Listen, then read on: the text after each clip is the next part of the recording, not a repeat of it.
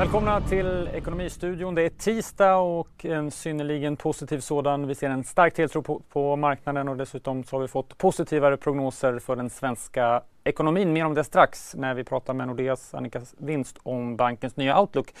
Stockholmsbörsen den lyfter nästan hela vägen till 1800 var över det tidigare idag. Index strax därunder nu och eh, storbolagslistan är upp 1,3 procent. Runt om i Europa liknande uppgångar. Tyska DAX ännu bättre och lyfter eh, över 2 procent.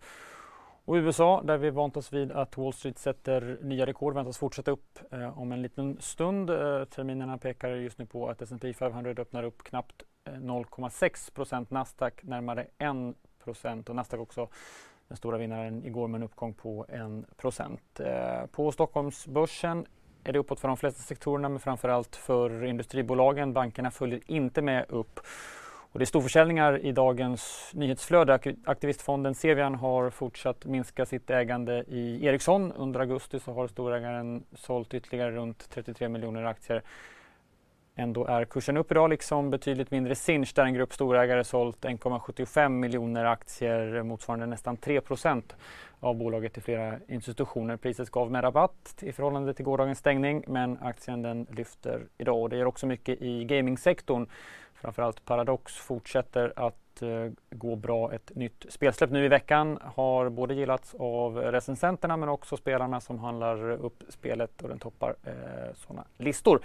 På statistikfronten idag har vi nu fått det svart på vitt att Australiens nästan 30-åriga rekordsvit är bruten. Landet är officiellt i recession. BNP krympte med 7 procent eh, i det andra kvartalet, eh, i värsta fallet sedan 30-talskrisen. Också värre än vad analytikerna befarade.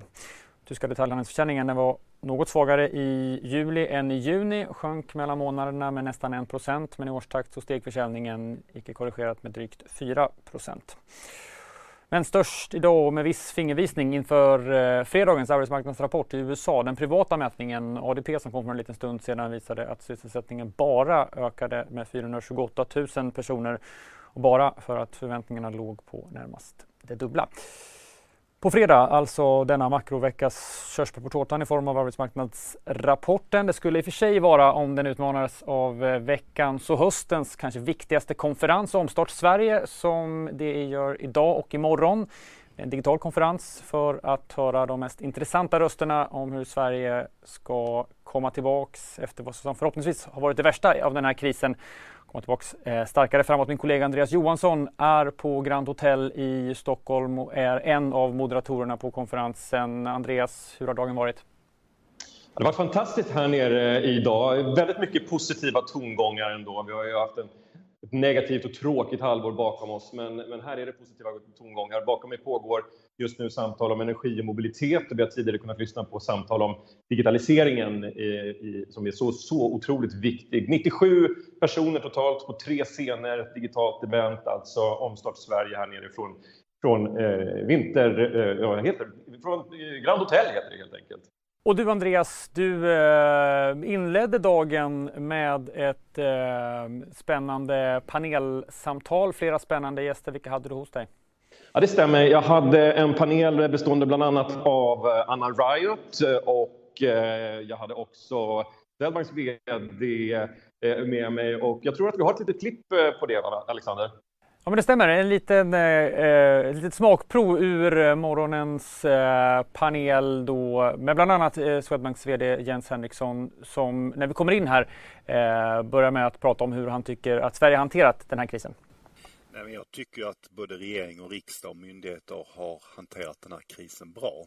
Jag tycker att man har funnits där och jag tycker man har gjort, bedrivit en bra expansiv finanspolitik. Jag tycker också det är bra att finansministern nu tar steg framåt.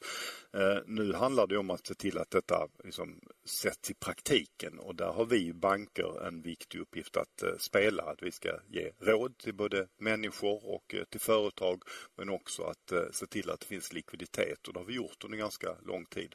Lite skönt att komma från banksektorn på det sättet att många av de kriser vi haft i Sverige de senaste 30-40 åren så har en del berott på att bankerna inte har hanterat det väl. Här tycker jag att vi från banksektorn har, eh, det har fungerat väl och vi är en del av lösningen snarare en del av problemet.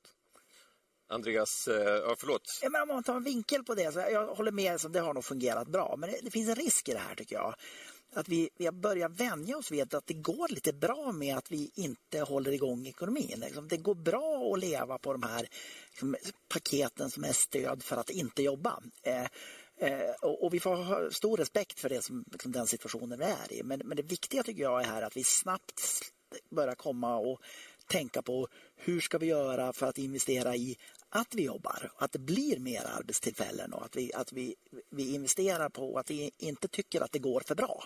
Eh, det går bra under kort tid, men över tid kommer det inte göra det. Då måste jag också hänga på där. jag håller, håller helt med att eh, jag tror att vi har tittat på den kris vi har varit i nu väldigt mycket ändå som en hälsokris. Eh, vad gör vi? Och varit väldigt fokuserade, det har behövt. Men det här är ju en social och ekonomisk kris utan dess like. Och det har vi inte riktigt förstått och sett hur det kommer se ut under hösten. Vi vet om man tittar globalt och lyfter blicken lite och det pratar vi ganska lite om också. Att 100 miljoner ytterligare människor går in i extrem fattigdom. Eh, miljontals människor går in i massarbetslöshet. Det kommer ställa enorma krav på Sverige som litet eh, exportberoende land, men också att migration kommer bli det nya normala. Hur, vad innebär det för oss? Och så vidare och så vidare. Och jag önskar att de typerna av frågorna också nu kommer mycket tydligare upp på bordet för att vi ska kunna hantera just omstart Sverige. Så att vi inte blir för narrow-minded och bara tittar på det som är här och nu utan att förstå hur det här kommer påverka samhället i stort. Men det är väl därför det är så viktigt bara att verkligen se till att människor nu inte går hemma och gör ingenting. Det tror jag att det är väldigt få som vill. Vi måste ju hela tiden se till att vi vet vad det är som bygger upp goda finanser för att klara den här massiva, det är ju en efterfrågekris av eh, en magnitud vi inte har sett tidigare. Och då handlar det ju någonstans om att det enda sättet verkligen att, att bygga det här starka, det här är ju ett gemensamt starkt samhälle där vi ser till att hålla uppe innovation, produktivitet, eh, hög kunskap och eh, grad av kompetens hos alla som befinner sig på arbetsmarknaden. Och därför så tror jag att eh, vi, vi, måste sluta nu. Det var, eh, var väl statsministern sa att det var bara en massa käbbel. Och det är väl det vi verkligen ska ta till oss, att inte ha en massa käbbel. För det som bygger Sverige starkt, det är ju att vi gemensamt, parterna på arbetsmarknaden, bankerna, eh, näringslivet och framförallt också en stark stat som inte kanske så många pratar om just för att kunna möta hela den här eh, globala eh, omställningen som faktiskt vi är på väg in i och det, det kan vi göra tror jag. Andreas? Ja, jag är rörande överens och, och särskilt just vad gäller behovet av att se på krisen som tudelad eller i olika faser. Självklart så är det som så att det måste satsas ifrån finanspolitiken på att rädda så många företag som räddas kan. Eh, för, för det är ryggraden i, i Sveriges välstånd, det är företagen. Och då måste de ges eh, möjlighet att, att överleva och komma, komma liksom starkare ut på andra sidan. Men sen det Anna också är inne på, att, att eh, vår förmåga att lyfta blicken Eh, och här håller jag kanske inte riktigt med då vad gäller vad exakt som behöver göras. För att eh, vi kan ju sitta och diskutera här om, om olika mål och inriktningar men vi måste också ha modet att faktiskt diskutera strukturreformer mm. så att det inte bara blir en diskussion om anslagsbingo. Nu ja. kom finansministern ut här och sa 100 miljarder extra. Ja, men vad ska de här 100 miljarderna användas till? Och det är faktiskt som så att Sverige är fantastiskt. Sverige är möjligheternas land. Vi har våra problem, absolut. Solen har sina fläckar. Men jämför med många andra länder som vi konkurrerar med eller som vi kan jämföra oss med så är vi faktiskt väldigt, väldigt framstående när det kommer till innovation, hållbarhet och allt det andra som behövs för att omstarta Sverige. Men vilka strukturreformer behöver vi då? Så låt oss nu komma närmare den frågan, pudens kärna. Och här har ju Handelskammaren tillsammans med många medlemsföretag initierat Omstartskommissionen. Det är ett arbete för idéer som ska bygga ett starkare Sverige. Och jag tror att det kan användas som en utgångspunkt till att prata om vilka strukturreformer behöver vi nu eh, så att vi inte landar i anslagsbingo. Mm, en bit ur ett väldigt spännande eh, samtal från Omstart Sverige, alltså det är konferens som fortgår även imorgon. Och det finns fortsatt chans att lyssna in på den imorgon och ställa frågor till eh, gästerna i vår interaktiva chatt imorgon. Bland annat eh, med eh, Riksbankens första vice chef Cecilia Skinsley om de historiska stödpaketen och fortsatta utmaningarna framåt. Ekonomistudion går vidare men vi stannar kvar på stödspåret. Det värsta är över, så kan man kanske sammanfatta Nordeas nya prognos för den svenska ekonomin, eller i alla fall att krisen inte blev lika illa som befarat. Vi har med oss bankens chefsekonom Annika Winst. Eh, Annika, ni spår nu ett BNP-fall på 3,2 procent. Det är mörkt, men det är närmast en halvering av vad ni sa i våras när vi gick in i krisen med full fart. Vad är den stora skillnaden som nu ändrat er syn? Ja, det är ju enorma, enorm dramatik som vi sett. Det var, världen var i fritt fall i våras. Det är svårt att göra eh, bedömningar i det läget. Eh, men det tycks ju som att i takt med att världen öppnar upp eh, så växer nu svensk ekonomi på bred front. Och återhämtningen började redan i juni. Eh, och eh, vi har en del indikatorer som pekar på att eh, det kommer att se bättre ut. Och det handlar alltifrån att eh, världshandeln är viktig för exportmarknaden hushållen visar tillförsikt. Vi har bostadspriser som eh, slår rekord. Eh, och arbetsmarknaden eh, tycks vara som sämst nu, det vill säga arbetslösheten toppar nu. Och lägger man då ihop alla de här delarna så ser det ut som att eh, vi bottnar på en, en eh, tillväxt eh, som är bättre än vad vi först befarade. Mm, vi ni säger att arbetslösheten toppar nu. Vi såg i veckan eh, att varselsiffrorna steg något efter sommaren. Kanske inte så lustigt, men ni tror alltså inte det blir eh, värre. Vad ser ni för utveckling framåt för arbetsmarknaden? Hur stark blir comebacken här? Ja, men det ser ganska så ljust ut ändå med tanke på var vi kommer ifrån och vad jag tror att många har i, i bakhuvudet. Och, och det handlar alltså om att vi börjar nu få ut lite fler jobb, eh, permitteringar och varsel Eh, ökar ju inte alls i den takten utan i somras så kom man tillbaka till något normalt eh, läge och det kan förstås hoppa månad till månad. Men vi tror ändå att tredje kvartalet är liksom det sämsta. Eh, och, och det gör att det finns också anekdotiska signaler utifrån företagen att man nu, inte minst inom industribolagen, att man börjar anställa och knuffa lite på underleverantörerna och så vidare. Som gör att vi, vi tror att det blir inte värre än så här. Det kanske är för tidigt att utvärdera regeringars och centralbankers stöd till fullo, men hur ser du på insatserna hittills och eh, på behovet eh, framåt av eh, fortsatta stora stimulanser? Jag har väl försvarat både Riksbanken och regeringen i det akuta skedet för att då var det extremt turbulent. Det var ett helt nytt skeende. Vi var inte vana vid den sortens kris som vi var i. Och man tog lite grann det man hade i verktygslådan, byrålådan och gjorde så snabbt man kunde. Eh, så det får man nog säga att det är godkänt. Men nu har vi ju kommit in i en helt annan fas och eh, det jag upplever nu är att väldigt många ropar efter mer och någon form av omstart. Och där menar vi att allmänna stimulanser behövs inte. Svensk ekonomi har redan påbörjat en återhämtning och eh, det finns risker med att bara fortsätta trycka ut eh, stimulanser och bidrag. Det är, eh, det är, man vänjer sig lätt vid det och vi ska kunna fungera i en konkurrensutsatt värld. Och framför allt, även om vi har starka offentliga finanser, så någonstans tar de slut och vi har stora åtaganden framför, inte minst vad gäller kommuner och regioner. Så att allmänna stimulanser och någon form av omstart tror vi inte behövs. Det är inte heller så att allt eh, ska ritas om nu utan eh, huvudsakligen så kommer vi gå tillbaka till det som vi tyckte var normalt tidigare. Sen sker en del strukturförändringar i den här eh, krisen. Några eh, inom det digitala har gått mycket snabbare än vad man hade kunnat få igenom det annars. Och några har tillkommit. Till exempel så tror jag att affärsresandet kommer att se annorlunda ut under ganska lång tid och det kommer ju påverka besöksnäringen på ganska bred front till exempel. Så att, eh, det vi önskar är snarare riktade åtgärder åt de branscher och individer som inte har eh, fått det de behöver eller det finns ju till och med vissa som inte alls har haft tillgång till några stöd. Och det kan man behöva se över. Mm, så inga fortsatta breda allmänna stöd. Du nämnde kommuner och regioner. Är det exempel på eh, stöd där eh, fortsatt behövs i krisens spår? De har fått ganska mycket pengar för innevarande år men jag tror att vi kan nog räkna med att eh, det behövs mer resurser dit. Och det gjorde det faktiskt redan innan krisen på grund av befolkningsstrukturen. Allt färre som betalar skatt och ganska många äldre och yngre.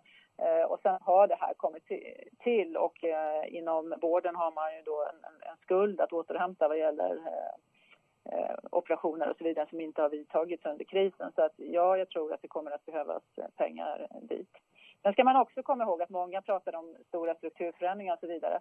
Och som ekonom, strukturförändringar är alltid viktigt. Man ska alltid göra kloka strukturförändringar. Då är ju inte minst utbildning det viktigaste. Men det är ju inte speciellt för den här pandemin utan det ska man som eh, politiker alltid ha i bakhuvudet. Eh, ni skiljer er lite från era eh, branschkollegor som kanske har en lite mörkare syn både på arbetsmarknadens utveckling och inte eh, minst på riskerna på bostadsmarknaden och två saker som kanske då hänger ihop. För bostadsmarknaden har stått emot bra vilket förvånat många och priserna har till och med stigit på vissa håll och nu spår ni eh, en fortsatt eh, prisuppgång. Vad är den pådrivande faktorn för utvecklingen på bostadsmarknaden? Ja, alltså det var ju ganska många som ropade efter väldigt stora prisfall i, i våras och det trodde vi inte då heller utan vi hade minus 5% och nu har vi plus 6% så att det är ju klart att vår prognos är också bättre. Men det bygger på att hushållen visar tillförsikt. Hushållen har inte hamnat i någon chock där man behöver spara för att eh, ta sig ur krisen utan eh, snarare har de ju byggt upp sparande under den här krisen i och med att man inte kunnat konsumera och resa som man normalt gör. Vi har väldigt låga räntor. Centralbanker runt om i världen, inklusive Riksbanken, säger att räntorna ska vara kvar på låga nivåer. Det är förstås viktigt, för, inte minst för skuldsatta hushåll. Eh, och eh, vi har då en arbetsmarknad som kanske eh, är som sämst nu. Och jag tror att många människor upplever ju att de ändå har haft en okej okay ekonomi eftersom man har fått de här stödåtgärderna med permitteringsstöd och så vidare. Och att man också tror och hoppas att man kommer att ha ett jobb framöver. Och det gör att hushållen känner sig bekväma. Då är det naturligt att bostadsmarknaden utvecklas som den gör. Fortsatt stark bostadsmarknad. Den svenska kronan har eh, äntligen, får man kanske säga, eh, stärkts något, fått en revansch. Riksbanken är inte längre så ensamma i sin eh, räntepolitik. räntepolitik. Kan den här kronförstärkningen fortsätta och vad är de viktigaste anledningarna i sådana fall framåt? Ja, eh, det är vår bedömning och det som du nämnde är ett av de viktigare skälen. Riksbanken har ju tidigare stuckit ut och fört en mer expansiv politik, haft minusränta och liksom gått före eh, och sagt att eh, lite grann antytt att kronan är liksom inte deras huvudutgift utan de tittar på inflationen, kronan får bli vad den blir. Nu säger man inte det längre utan tvärtom, man har höjde ju räntan senast och man har liksom kommit i fas lite mer med andra centralbanker och då är det ju inte lika Eh, illa att äga kronor. Så att eh, det har då eh, stärkt växelkursen. Men sen har vi ju också tillsammans med våra nordiska grannländer bättre förutsättningar än många andra länder till en eh, återhämtning. Och det är förstås eh, positivt också för växelkursen. Nu till USA där landet går till val om eh, exakt två månader imorgon eh, och är just nu kanske mer splittrat än någonsin. Dödsskjutningar, demonstrationer, naturkatastrofer och en ekonomi i gungning av pandemin som också påverkar valkampanjen. Mycket av årets kampanj har tvingats flytta över till digitala plattformar och kanske står vi inför, som i så många andra avseenden, ett stort skifte. Här är vår USA-korrespondent Frida Wallnor från Washington. Ja, på grund av pandemin är det ju inte mycket som är sig likt under den här valrörelsen jämfört med hur det brukar se ut inför amerikanska val. Eh, med helvirtuella konvent och inställda kampanjmöten.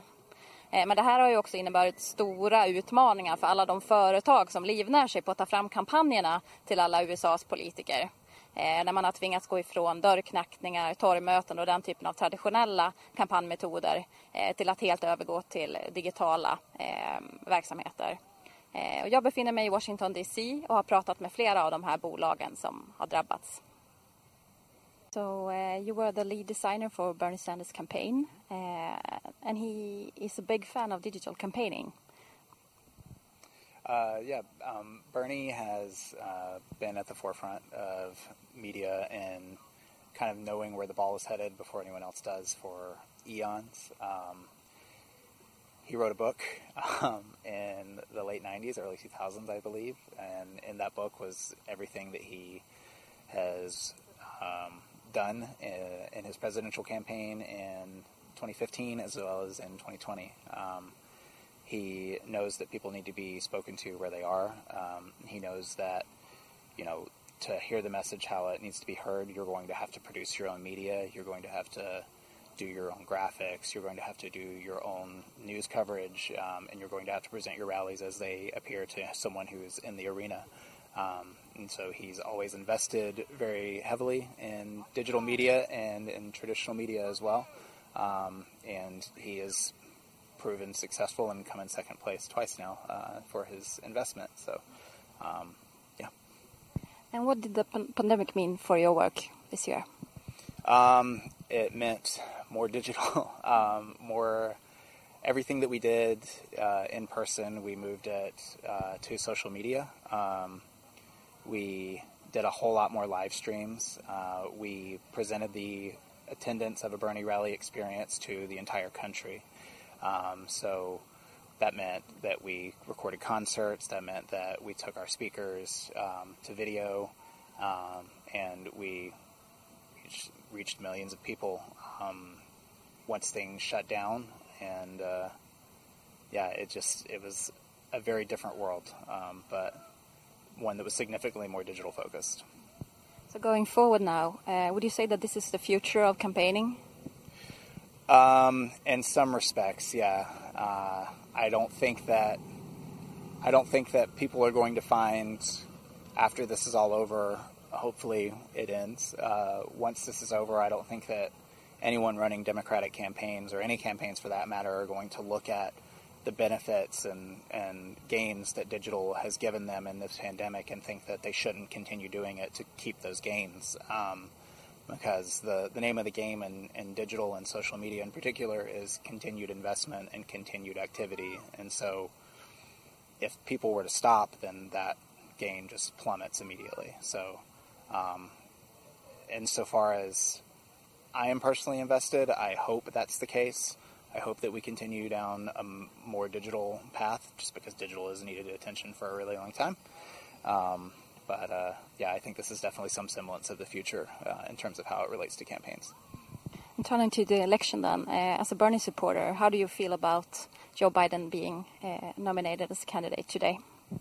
Uh, I think that there is a lot of potential uh, in a Joe Biden presidency, um, and his administration will certainly have to answer to the progressive movement, um, just as any president would, just as any Republican, any Democrat um, responds to activists on the outside. Um, our goal is to, to make sure that we're loud enough on the outside that they hear us on the inside. Uh, and so I, I'm confident that he listens to working people. I'm confident that his administration will hear what we have to say and will will make see some significant progress once he's elected. And you believe the Bernie Sanders supporters are gonna vote for him in November? Yes, yes, I do. Um, I don't I don't think that you know, you can listen to, to Bernie for the last five years, um, and certainly the last two. Uh, something that he said from day one of his last presidential campaign is that Donald Trump is the most dangerous president in the modern history of the country, um, and he has to be defeated. And you know, with all of the talk of you know rigged elections and him questioning whether he's going to leave office once he's defeated, we that just means we have to beat him even more. Um, so yeah, I I have no doubt that people who take the words of the senator seriously are going to heed those words and vote for Joe Biden. Och mer om det amerikanska presidentvalet imorgon. Vi har kommit fram till sista raden. Det står det 13 procent. För så mycket högre väntas bettingbolaget DraftKings öppna upp på Wall Street om en stund efter beskedet att basketikonen Michael Jordan kliver in som rådgivare till bolagets styrelse. Det betyder en bolagsuppvärdering med över en miljard dollar. Och visserligen så var Jordan känd för sin spänst men trots det så känns det kanske aningen stretchat. Hur som helst, optimismen bubblar på börsen och vi får en positiv öppning om en stund och det ser ut som nya rekordnivåer ska nås på Wall Street. Ekonomistudion sätter därmed punkt. Var gärna med oss igen imorgon. Hej då!